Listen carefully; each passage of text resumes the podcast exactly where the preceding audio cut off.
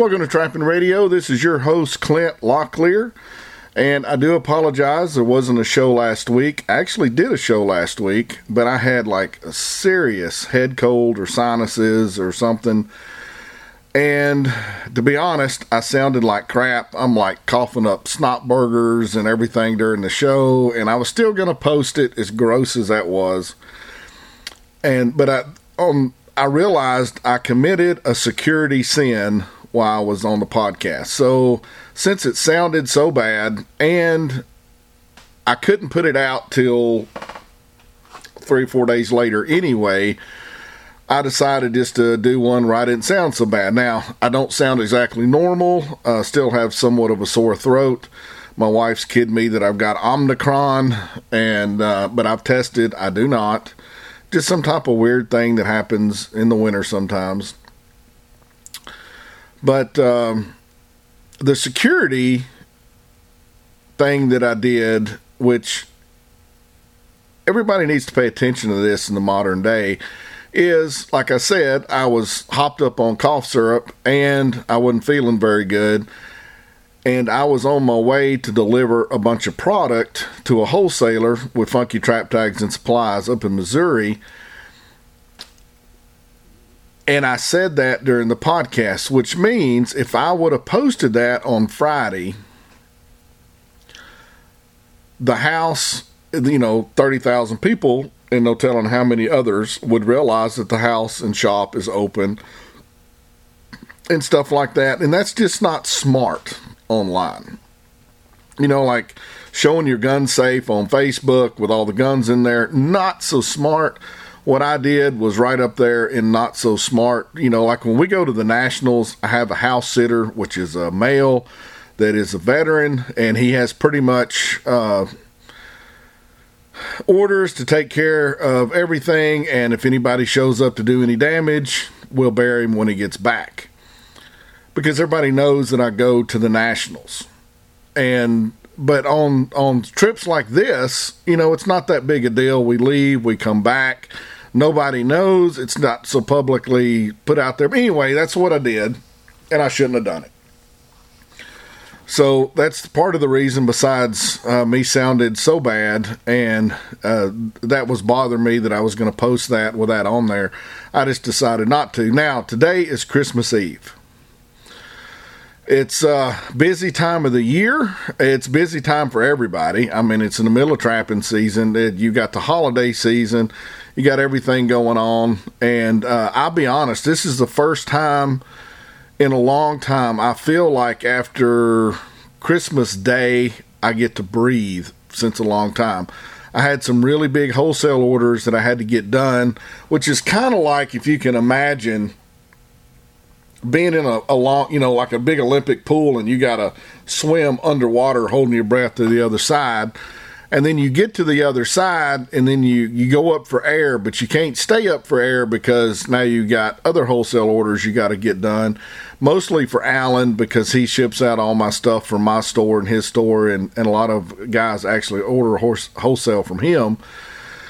So it was just like, just go, go, go, go, go, go, go. And then I get back. I've actually, I did not do anything except try to clean up this nasty shop for the last day and a half because somehow, and I'm amazed, I'm looking at my shop right now. I don't know how big it is. It's, uh, I hadn't measured it. It's probably, I guess, 30 by 40 feet. It's a metal building. And in the middle, somehow between all of this getting stuff out for for guys to have this trapping season, all this space got regulated down to a walk space coming in the door to the back to where the glycerin barrels are at. So I get everything back on the shelves. I've taken two loads to the dump, uh, empty boxes to the you know the recycling bin here in town, and I, I'm just floored how much room's in here now so um, that that's so I, that's been my kind of like Christmas break. Was I hadn't put anything in a bottle in 36 hours. Woo!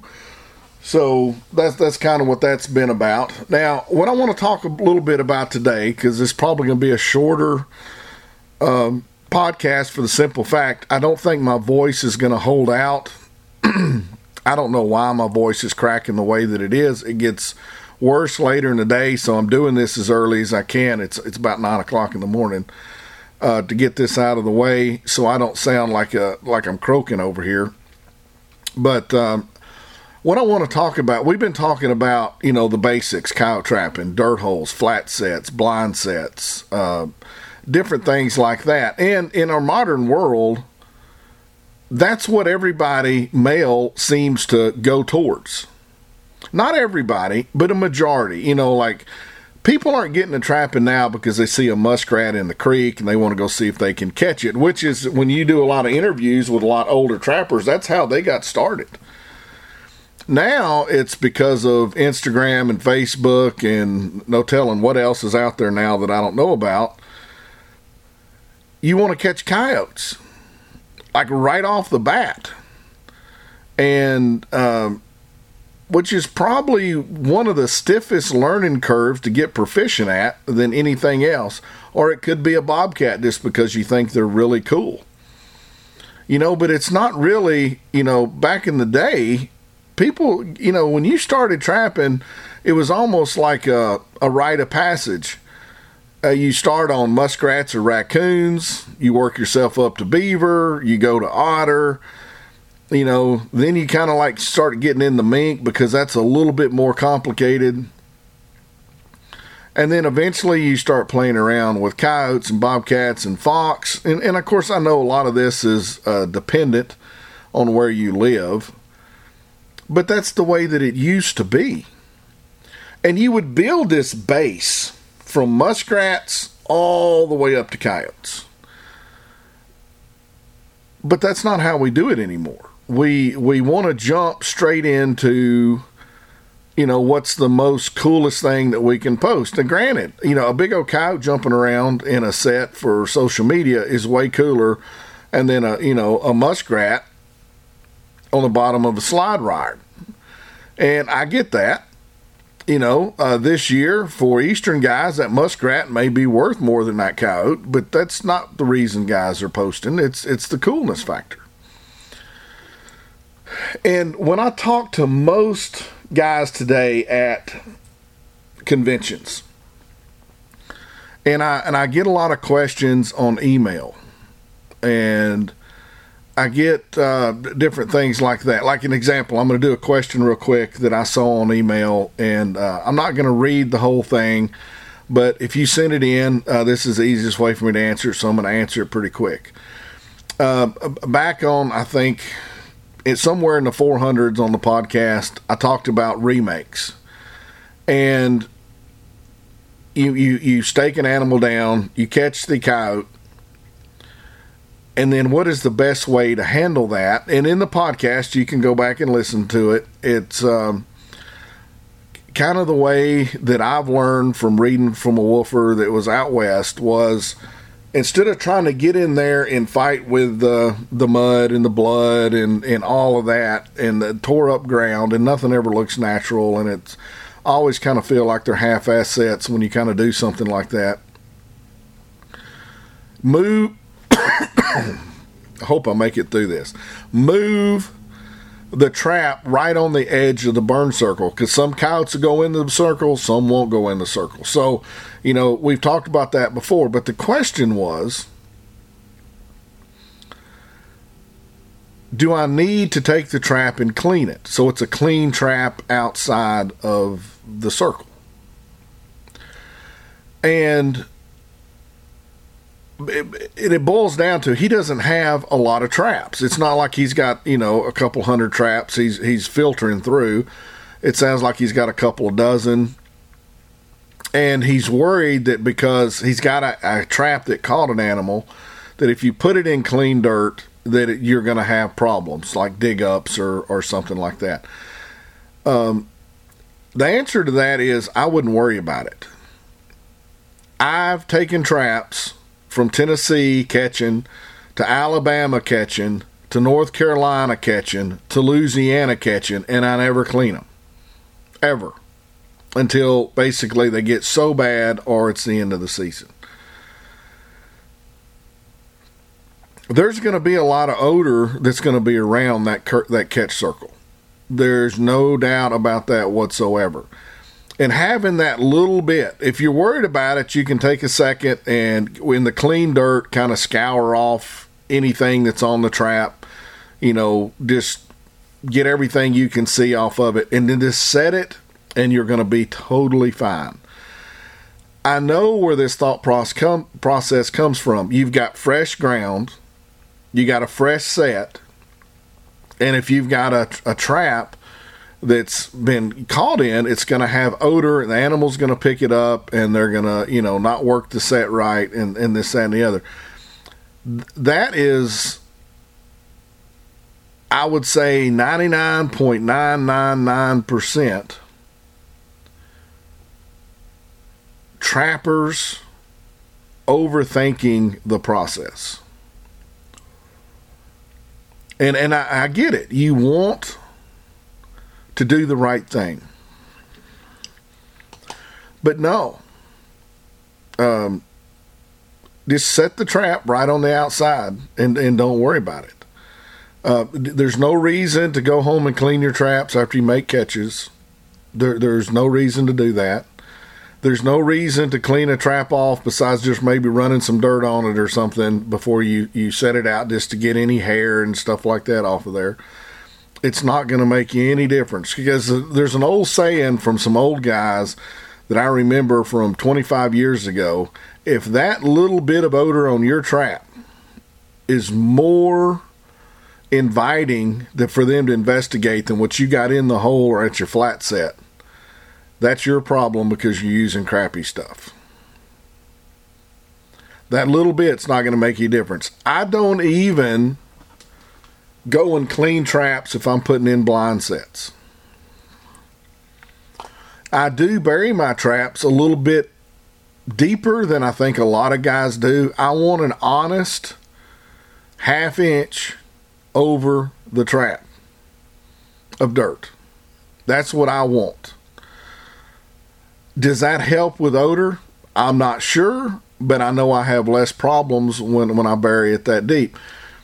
And I don't care if it's a one and three quarters trap. I still want a half inch of dirt over that trap. So to answer that question, no man, just set it back and go to work. Don't don't worry about little stuff like that. That's not one of the things that really needs to be bouncing around in your head. Um, it's it's not. Congratulations on catching the coyote. Now go catch his buddy. And there's no reason to, to make this harder than it is. But there again, I'm pretty sure because he doesn't have a lot of traps. He's getting into coyote trapping. He's reading all this stuff. And basically, without starting at muskrats, coons, beaver, otter, stuff like that, you don't have a base to go out and and and build on. It's kind of like you're wanting to start in the NFL instead of starting in grade school for football. Some people can do it. Some people can, you know, I mean not not that it's the same, but you're starting off at a level of trying to start from zero that it's just it's harder. See, when when I started, I started on marten, which was basically catching them on trees. Fox using dry dog food and four foot of snow. And when I got back, I did go after coyotes, but I spent way more time because of the market at that time on muskrats, coons, beaver. and it and there's a lot of things with water trapping that land trappers I don't think quite understand the coolness factor of it. Now, before we get into this, I want to thank our sponsors. We have F&T Fur Harvesters, everything you need for trapping, hunting with hounds, and predator calling. We have Funky Trap Tags and Supplies, which is also the sponsor of Manstrong. We have Dunlap Lures, and we have Okie Cable and Trap out of Oklahoma. Now, one thing that all of these sponsors have is actually they pay for this show to be up here. That's the reason you get to do it for free. So, not only are they some of the best companies to deal with because of their honesty and their prices and the way that they ship stuff out, and you don't have to worry about you sending in money and having to wait three months to get something unless it's just something crazy going on. They actually support something that you probably enjoy listening to, like this podcast. And it's just to me, I'll be honest with you, you need to support people that support things that you like. It's kind of like the the right thing to do. I do it all the time with weightlifting stuff. I buy t-shirts and trinkets and and mugs and things from companies that I really don't need it but I listen to their podcast or I've read some of their books or something like that. And the information helps me. And to me, if it's just a way of paying that back. And uh, supporting our sponsors to support this show is an easy way to do this. Now, what do you gain from water trapping, even though it doesn't have the super sexy appeal? It does, in a way. It, it, here's the difference. You go out today and you catch a couple of muskrats and a couple of coon, and you throw it up on Facebook, you may not get the same response as if you catch a hundred muskrats and a hundred coon or you go out and have a really good day, uh, you know, a month, and you're catching a thousand raccoons in 30 days. There, there's a volume difference. It seems to be where water trapping is kind of, I'm not going to say looked down on, but it, it's it's not what consi- people consider the big leagues of trapping, unless you're doing numbers that are mind blowing then it kind of gets some sex appeal. But there's an opportunity factor that a well rounded trapper has an advantage over a specialist trapper. An example is say you live in Maryland, you're crawling with red fox. Red fox are on every farm you know, it's not uncommon for kids in Maryland, if they work at it, to catch 300 fox in a season. It's, it's, they're almost like raccoons. Not exactly, but almost. I mean, there's that many fox in Maryland. Catching 15, 18 a day, it's just a good day. But if that's what you specialize in, and Red Fox are bringing $9, which I've seen over and over as the fur market rolls up and down and does all its craziness. That's a lot of work for for not very much. But it's kind of like right now, the eastern coyote, it's kind of iffy what you're going to get on. But muskrats look like they're going to come up. Well, if you don't have the skill set to go out and catch muskrats, that's what I'm considering a well rounded trapper. You can catch coyotes, muskrats, you can go rack up coon, you can go load the boat up with beaver, you can go catch a hundred otter, you can go out and slam dozens and dozens of bobcats. That's what a well rounded trapper can do. He can go snare hogs, he can catch a mountain lion, you know, he can catch squirrels, whatever. If it if it if it walk, crawls, or flies, he can put steel on it, one way or the other. That's a well-rounded trapper. And the more well rounded you are, the more opportunity you're going to have as a trapper. Because if muskrats jump up to what it seems like five or six dollars a piece, and a coyote is say $15 a piece and you have muskrats and you're looking at this from any inclination of income, you're much better off to go after the muskrats. But if you go out for the first time and try to catch muskrats because you go watch a DVD or you go watch some YouTube videos. Something as simple as a muskrat over scale, you learn is not as easy as you think it is. I've been down this road. I remember the first time I got serious about muskrats. They jumped up to, I think it was $4.50. Now, keep in mind, for five years before that, they were 50 cents and a dollar. And $4.50 was probably equal to $20 today in buying power. So I was determined to go catch muskrats. Now, I ended up catching a little over 400, which in the area I was at was unheard of at the time. But there was like two and a half weeks of a serious, serious ass kicking happened to Clint. Yeah, I would catch three or four day, sometimes ten, and I would struggle. I would, I would like in the middle of this, I'm ordering different DVDs. This was before the, the age of YouTube and, and everything else. So in the middle of this, I'm ordering books and DVDs. I'm watching these techniques. I try to go out and use them. And and the train was so vastly different on the Tennessee River than it was that I was seeing in a lot of these videos. It just didn't really pertain.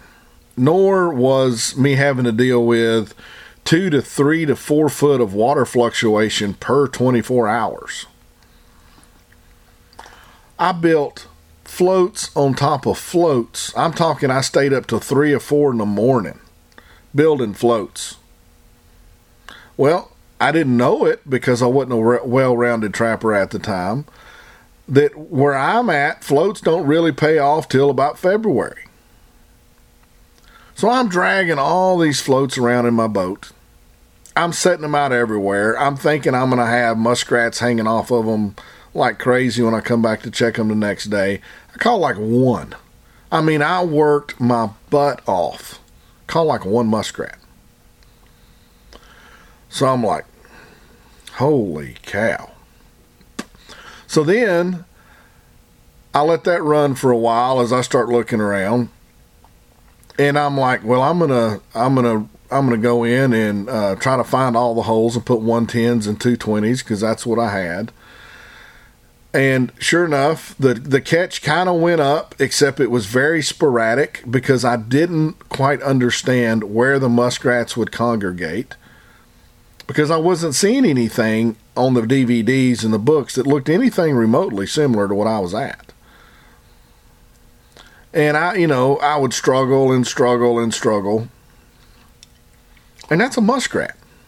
And I keep in mind at this time I've already caught over a thousand beaver.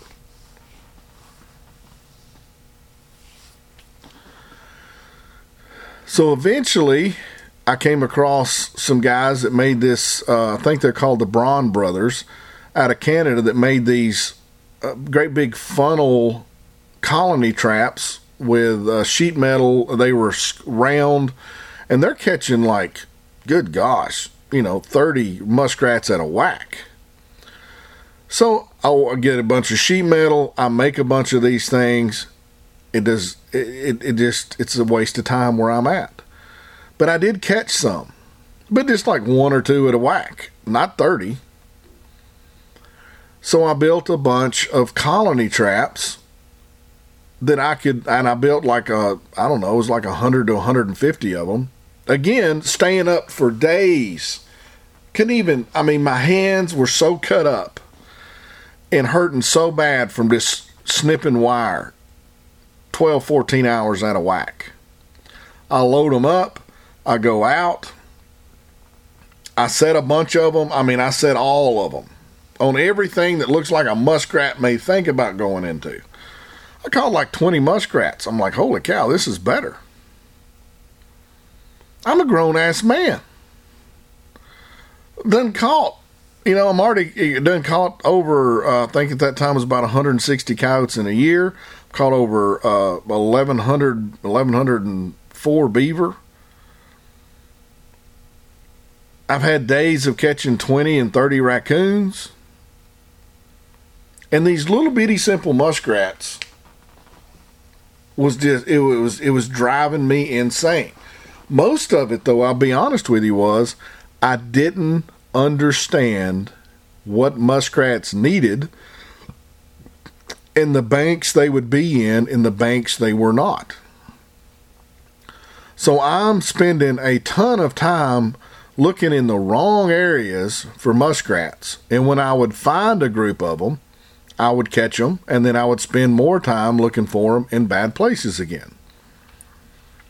And eventually my brain was like clicking over and was like, okay, I'm seeing a pattern here. So then I started going to what I thought the pattern was, and that started picking up with these colony traps. I learned because our population was so low compared to what I'm seeing on all these videos that leaving the colony trap in a hole more than a day was a waste of time because I would go down, I'd catch like, say, 15 or 20 muskrats. And we're talking out of 100 to 150 colony traps. And if I left them the second day, I may have three. But it took all day to run them. So I'm like, well, that just took my average from, say, 20 to like 8. Eh, this is not very profitable. So when I figured out the type banks that they would mostly be in, I could keep up this average. And I think the most that I caught in a day by doing this, I think was 60. It's 56 or 60 by moving them every 24 hours and doing this. But it took a month for me to figure this out. So I want you to think about something. I'm already doing demos at the NTA. I've got uh, a book out. I've got a couple of uh, VHS tapes out because it was before DVDs.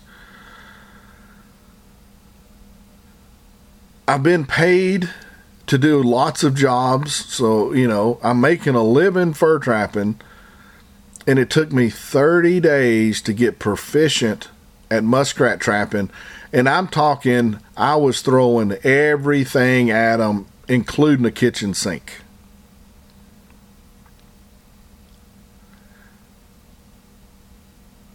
I learned so much from that month of getting my butt kicked.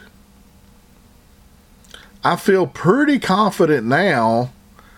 If there's muskrats, I've got a good shot of racking up a bunch of them. But it took, and, I, and when I say that, I mean I'm hustling. I'm moving a hundred traps a day. All over the place. I'm I'm getting there at, at daylight. I'm loading the boat. I'm coming off the water in the dark. We're talking all day. I wasn't setting for coons. I wasn't setting for beaver. I take that back. I did set some very easy beaver stuff just because it was too easy, and uh, so I probably caught 30 beaver or something in the middle of this. But I wasn't well rounded to go catch muskrats. And I remember when I first started, and I was going to, at the time, go, you know, because I was reading O'Gorman's books, High Rolling Coon Trapper, and I tried to trap coon in Tennessee exactly the way that they do in Nebraska. Because all of that was built off a guy named Don Bolte that was a monster coon reaper in Nebraska. And I remember loading the truck, going to West Tennessee because they have more coon than we do here in Hill Country. And I'm picturing these checks like I'm I'm seeing in the magazines and stuff. And I ended up averaging 18 coon a day over two weeks. Coons are bringing decent money. So it was not a bad trip. But what I learned was I've got to be well rounded enough to trap in different type of terrains under different type of environments with coons that aren't Nebraska coon that don't react the same. And someone says a coon is a coon is a coon. Well, tell them to take your happy butt down to Louisiana with a bunch of dog proofs and come back with 500 coon. Now they will they'll, they'll try to hide from you because they're going to get their feelings hurt really really bad by doing that. So a coon is not a coon. See, in the South, all the old timers used to blind set coon. That was the main way you caught coon. Now, there's a genius behind that in the South because our coon are not worried about getting big and fat.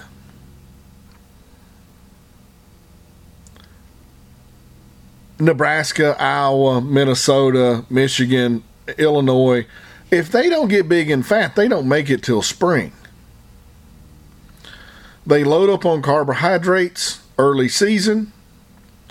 They eat as much meat as they can later in the year because the carbohydrates they they're they're losing so much muscle mass, but they're at least staying warm. They got to start eating meat, uh, so they end up going back to the water when they can, stuff like that. They start acting more like land animals. All those things aren't really in the books in the DVDs. So here I am, and i will be honest, I can quote you parts of, and it's a great book, High Rolling Coon Trapping by Craig O'Gorman. Me and my wife saved up enough money to go to Jamaica when we were first married. The only book I took was that book because we didn't have any money to really go out and do a lot of stuff in Jamaica. So we just kind of sat on the beach, which was nice because a lot of European girls were there and they don't dress from the, the top up the way that Americans dress because they don't put anything on the top up. So I had plenty of entertainment. But I went to the library that the motel was bragging about, and 90% of it was in Chinese. So it didn't do me any good. So I read High Rolling Coon Trapping by Craig O'Gorman every day for 10 days. I would hear it in my sleep. I would hear it when I was out trapping. I could hear his voice. I mean, in my mind, I knew I was going to crush it. I did okay. I was running guys 200 traps, two to 300 miles a day. Averaged 18 coon. Now, most people that have name recognition the way that I do are not going to tell you stories like this because they want to tell you when they had the 30 coon a day stories. But see, I wasn't well rounded enough with raccoons to do this. And this was way before dog proofs.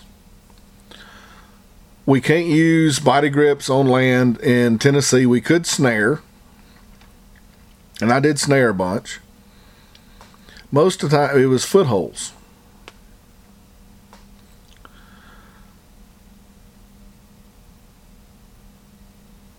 In all reality, compared to what I thought I was going to catch, it was pretty rough. Because I'm hearing these guys in Iowa, in Nebraska, Minnesota, you know, they're catching 40, 50, 60, sometimes 100 raccoon in a day. And I'm absolutely killing myself to average 18. Do we have the coons that they have in numbers? No. But I didn't know that at the time. So, without being a well rounded trapper, which requires water, you can't take advantage of opportunities in the fur market when they come up. Because I can tell you, someone that's been in this game a long time, there's years, even Southern Coon, $15, $20 for good ones,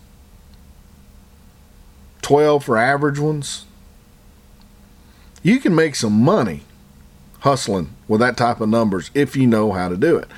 Now, if you're just a coyote trapper and you try to go and ramp up raccoon trapping, you're probably going to have what happened to me happen with you. You're going to get humbled. Because in your mind, I catch raccoons all the time by accident. How hard can it be? Yeah, go catch a thousand of them. You'll see how hard it is. I can just throw a honey bun in a cage trap in the backyard and catch a raccoon. Uh huh. Repeat that 500 times. Water fluctuations, ice, frozen ground, rain. Because all that's different depending on how it's going to react to where you're at. Down here, if it gets down to 15 degrees, you might as well snap off your raccoon traps. They ain't playing. Up north, hell, they running like crazy. They're trying to, to get as much body mass as they can.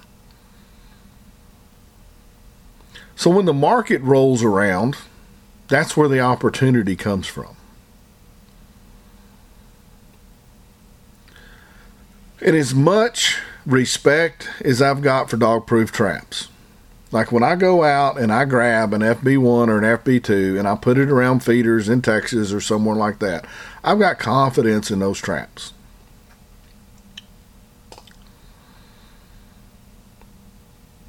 I really do. But there's certain times and places you don't get the results that you're looking for, so you have to be able to adjust. Like I can tell you from being out with Red and him showing me about raccoons in Iowa, putting a 220 at that time was 280s in trails is a lot more of an art form than most people think it is. See, it's easy to go, we just put a 220 in a trail. Mm hmm. Where? How do you hide the animal? See, Red was very specialized in raccoon, and the knowledge he gave me was mind blowing. And most people wouldn't even consider raccoon trapping to be able to have that much knowledge to give. But see, Red's a well rounded trapper for the most part. I don't think he does a lot of land trapping. But on water animals, they're all in trouble. He's just never had the interest to really go out and do a whole lot of land trapping. And if, if Iowa coyotes ever got up to $100 a piece, Red would struggle, but he would eventually figure it out. I have no doubt about that. So you you you've got to be well rounded, and the th- the thing about water trapping that I think American males need today is a lot of times you feel like a kid. You're in your chest waders, you're in your hip waders, you're getting muddy, you're sliding down the bank, you're trying not to get overly wet. You're trying to find tracks and trails. You're trying to figure out what their movements are and all this type stuff. And it's it's just very different psychologically than land trapping. It's more like being a kid. And and as grown men today, sometimes we need to do things like kids. We don't need to be the super adult all the time. There's a time and place for everything. Getting down in the water, not only do you get to be a kid, you get to see a whole different world that most people never observe. That three or four foot that's next to the water, when you really get into it, man, that's a different universe. When you get where you can just look out across a creek and your brain registers that's where the coon's going to be, that's where the rats are going to be, that's where the beaver's going to be, this is where the otter's going to go around this, and that's where the mink's going to be in the high bank and go down.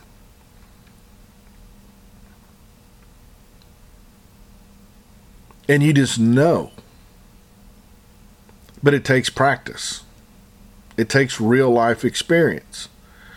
Knowledge from a book does not give you that. Knowledge from a YouTube uh, video does not give you real world experience that you can actually put to use on any type of scale. I'll give you an example on mink. We used to go to a guy's place here in Tennessee and do not our big yearly Tennessee convention, but like in July, in the spring, and stuff like that and he had a creek that was next to his house, and there's a bridge, a road. Uh, you got a road like he lives on a road. Then there's a creek that comes under the bridge, and then you got it going through his place. And we did demos and all that over there around the creek and other side of the creek. Now the interesting thing that he observed that I learned from him about mink is they don't like to be out in the open. And when you get to the point that you can realize stuff like this, you're on a different level than most people are when they're trapping. And that's the level that you want to get to.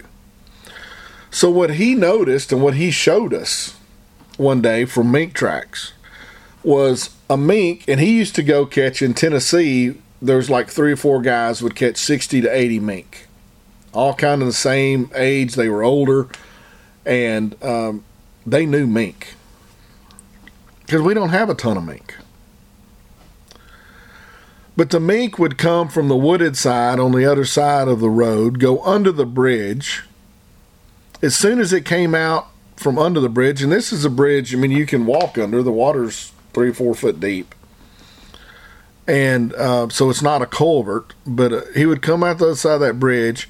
He would go perpendicular straight up the bank along the side of the road go to the wood line, which would be about 20, 25 feet from the creek, run around through the edge of the woods till the grass was not cut anymore and it was woods again.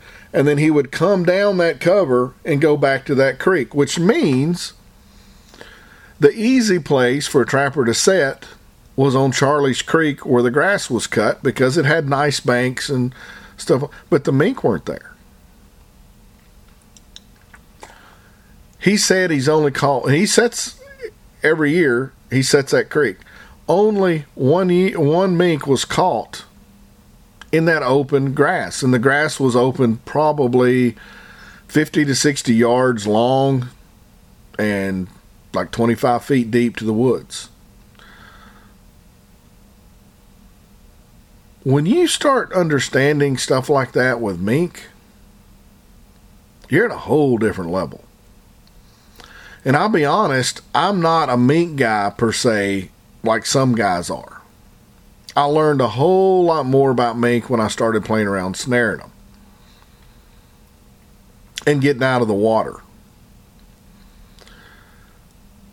Because I realized, like when I'm floating the Sequatchie River when I was doing beaver work, I would see mink out on the banks. And lo and behold, I never saw a mink within six to eight foot of the water. Never. But I saw several mink way up on the high bank running around, sniffing around, moving, but never really down at the water. But what do most DVDs show you? Now, in some some areas, maybe that's very different. I don't know. But being well rounded and being good at all things trapping, I think, is hugely important to the development of a trapper. Just like I believe a coyote trapper is going to be a better coyote trapper if he learns to be a coyote snareman and then he can go back to traps. Because you're going to learn exactly where the coyotes are or are not when you start hanging snares. And you don't really get that with footholds unless you're going strictly blind sets. Now, one thing about water trapping is the gear and the laws and permission. Because I want to go into muskrat trapping, beaver trapping, and all this uh, kind of a basic thing the, the do's and don'ts and stuff that I've learned doing this over the next few weeks of the podcast. But you need to understand what your laws are at because they're radically different where you go. In Pennsylvania, you can set a body grip a certain size in a waterway. Well, that's so ambiguous. What does that even mean? When it's raining? When it's flooded? When it's drought? It's not saying it's in the creek. It's not in the the below the high water mark. It's it's it's weird. It's weird how states do certain things. Like Tennessee, we couldn't set body grips on on on dry land forever till a couple of years ago. We now set like 110s for mink. But if we could set a body grip, I think it was 12 inches in a hole, we could set them on dry land. Well, what's a culvert? It's a hole. Game wardens used to throw a freaking hissy fit with me, but I was doing it legal. It was a weird law that you had to understand. Can you do you have to have permission to trap a creek from the road? Certain places, yes, certain places, no. If you're in a boat or a canoe, can you stake to the bank or can you even stake out in the water? There's certain places that I have not trapped because there's a place in Alabama that actually has a lot of muskrats. I'm not going to say what it is because I know some guys that trap down there and they catch like 1,000, 1,500 rats that you cannot even stake to in the water for an animal because it's considered somebody's property. Now, if you get permission, you can. But if you've ever been on a big boat line, good luck trying that. See, Tennessee, when I first got back, it was just accepted that you could road trap. Then we got a new uh, Tennessee wildlife commissioner that decided he wanted to start mixing hunting and trapping regulations, and pretty much was going to say that if you were road trapping, that you were molesting animals in the public right of way, which was a hunting law that it kind of destroyed road trapping in Tennessee. Now, will that hold up in court? I really don't know, to be honest with you. Because if you because mixing hunting and trapping laws, I don't see how that's that works because you can't shoot a deer with a 22 but you don't want to shoot a uh, you know a coon with a 30 six.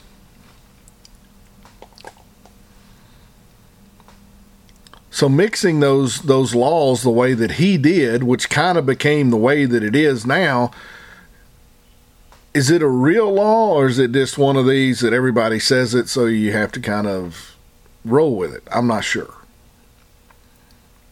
But you, you got to know on your permissions and you got to know what the laws are you got to be very careful when you're water trapping certain places depending on what the game wardens are like.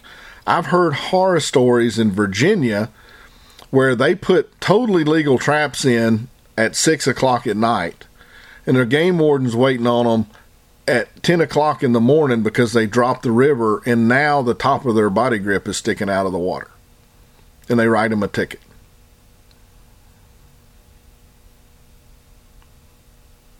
There's nothing a trapper can do about what they do at a dam. He can only set what is what legal at the time, and there seems to be no mercy in that state on common sense when it comes to something like this.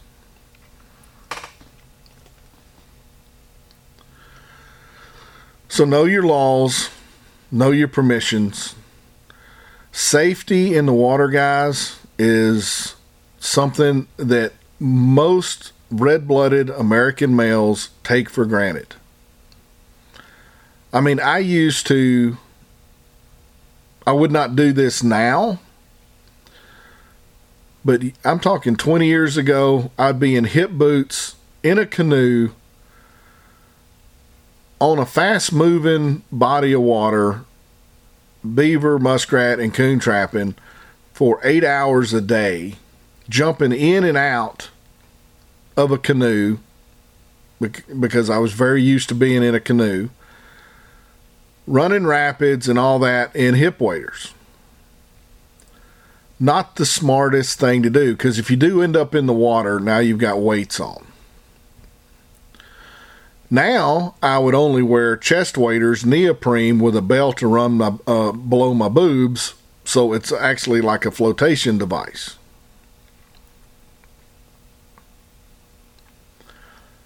Trappers drowned every year water trapping.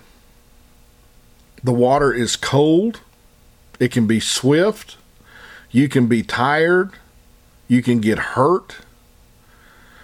So, in the back of your mind, you just have to understand you're dealing with something that can hurt you in the winter, which is water. So, you need to be very careful with what you're doing.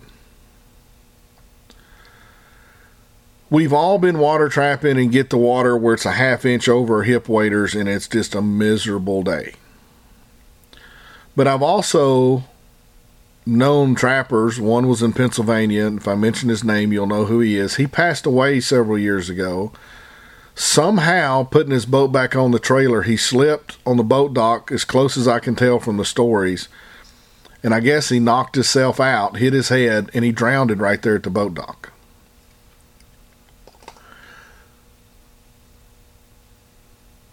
So, you know, you can be out on a, a river seven, eight miles away from any boat landing and everything dies motor, no fuel, whatever. And you can be, you can get in trouble.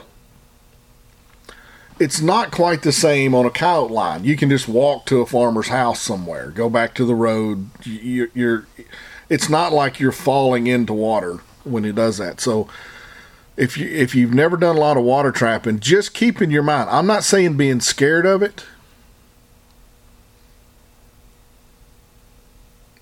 but just be aware of the dangers of being around water in the winter. It's very different when I go swimming in the lake in July or if I fall off a bank in February and the water's 40 degrees. And let me tell you, I've been swimming in the winter and it is not fun.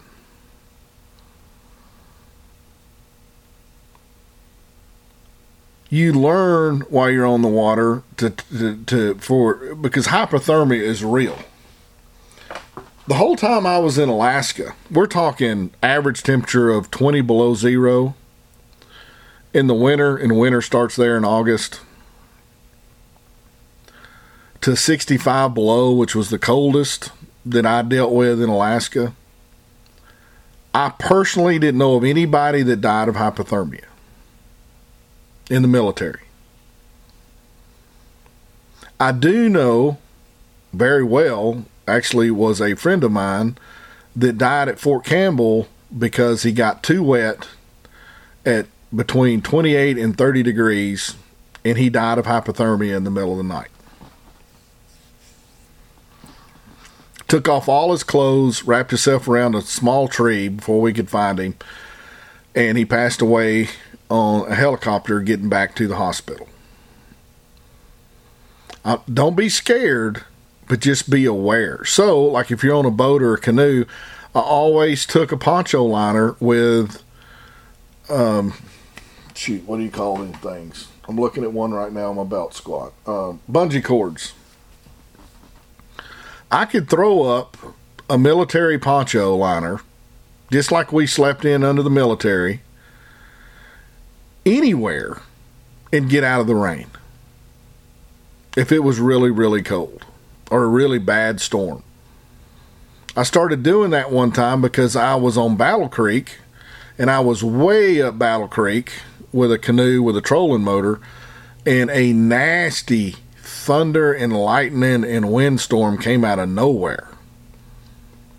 And the only thing I could do to get out of anything was flip the canoe upside down on the bank up next to a tree and get under it.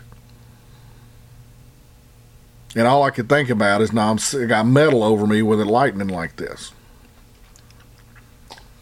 And it was about right about freezing. So I had two choices take a chance with the lightning or take a chance with hypothermia. And since I didn't get hit with lightning, I didn't die of hypothermia, it worked out. But just be aware of, of your surroundings when you're around water. Because I can tell you, you can be walking in two foot of water and hit a beaver um, run or a hole, and you can be over your head in one step. So just just be just be cautious. You want to be a water trapper, at least some, so you can get the skill set. And one, I really think trappers that don't do water trapping, you need to experience that part of trapping. That part of our heritage goes back to the mountain men. They did it without waders, without good equipment, and they had to walk out in that icy water in the Rocky Mountains and do it. It's part of your heritage. You'll get to see a whole different world that you're not used to seeing. And you'll get to experience stuff you'll never experience on a coyote line. Know your laws, know your regulations, know what your what your uh, to stay legal, if you have permission or not, and just basically understand that you can get in trouble around water and just be aware of that.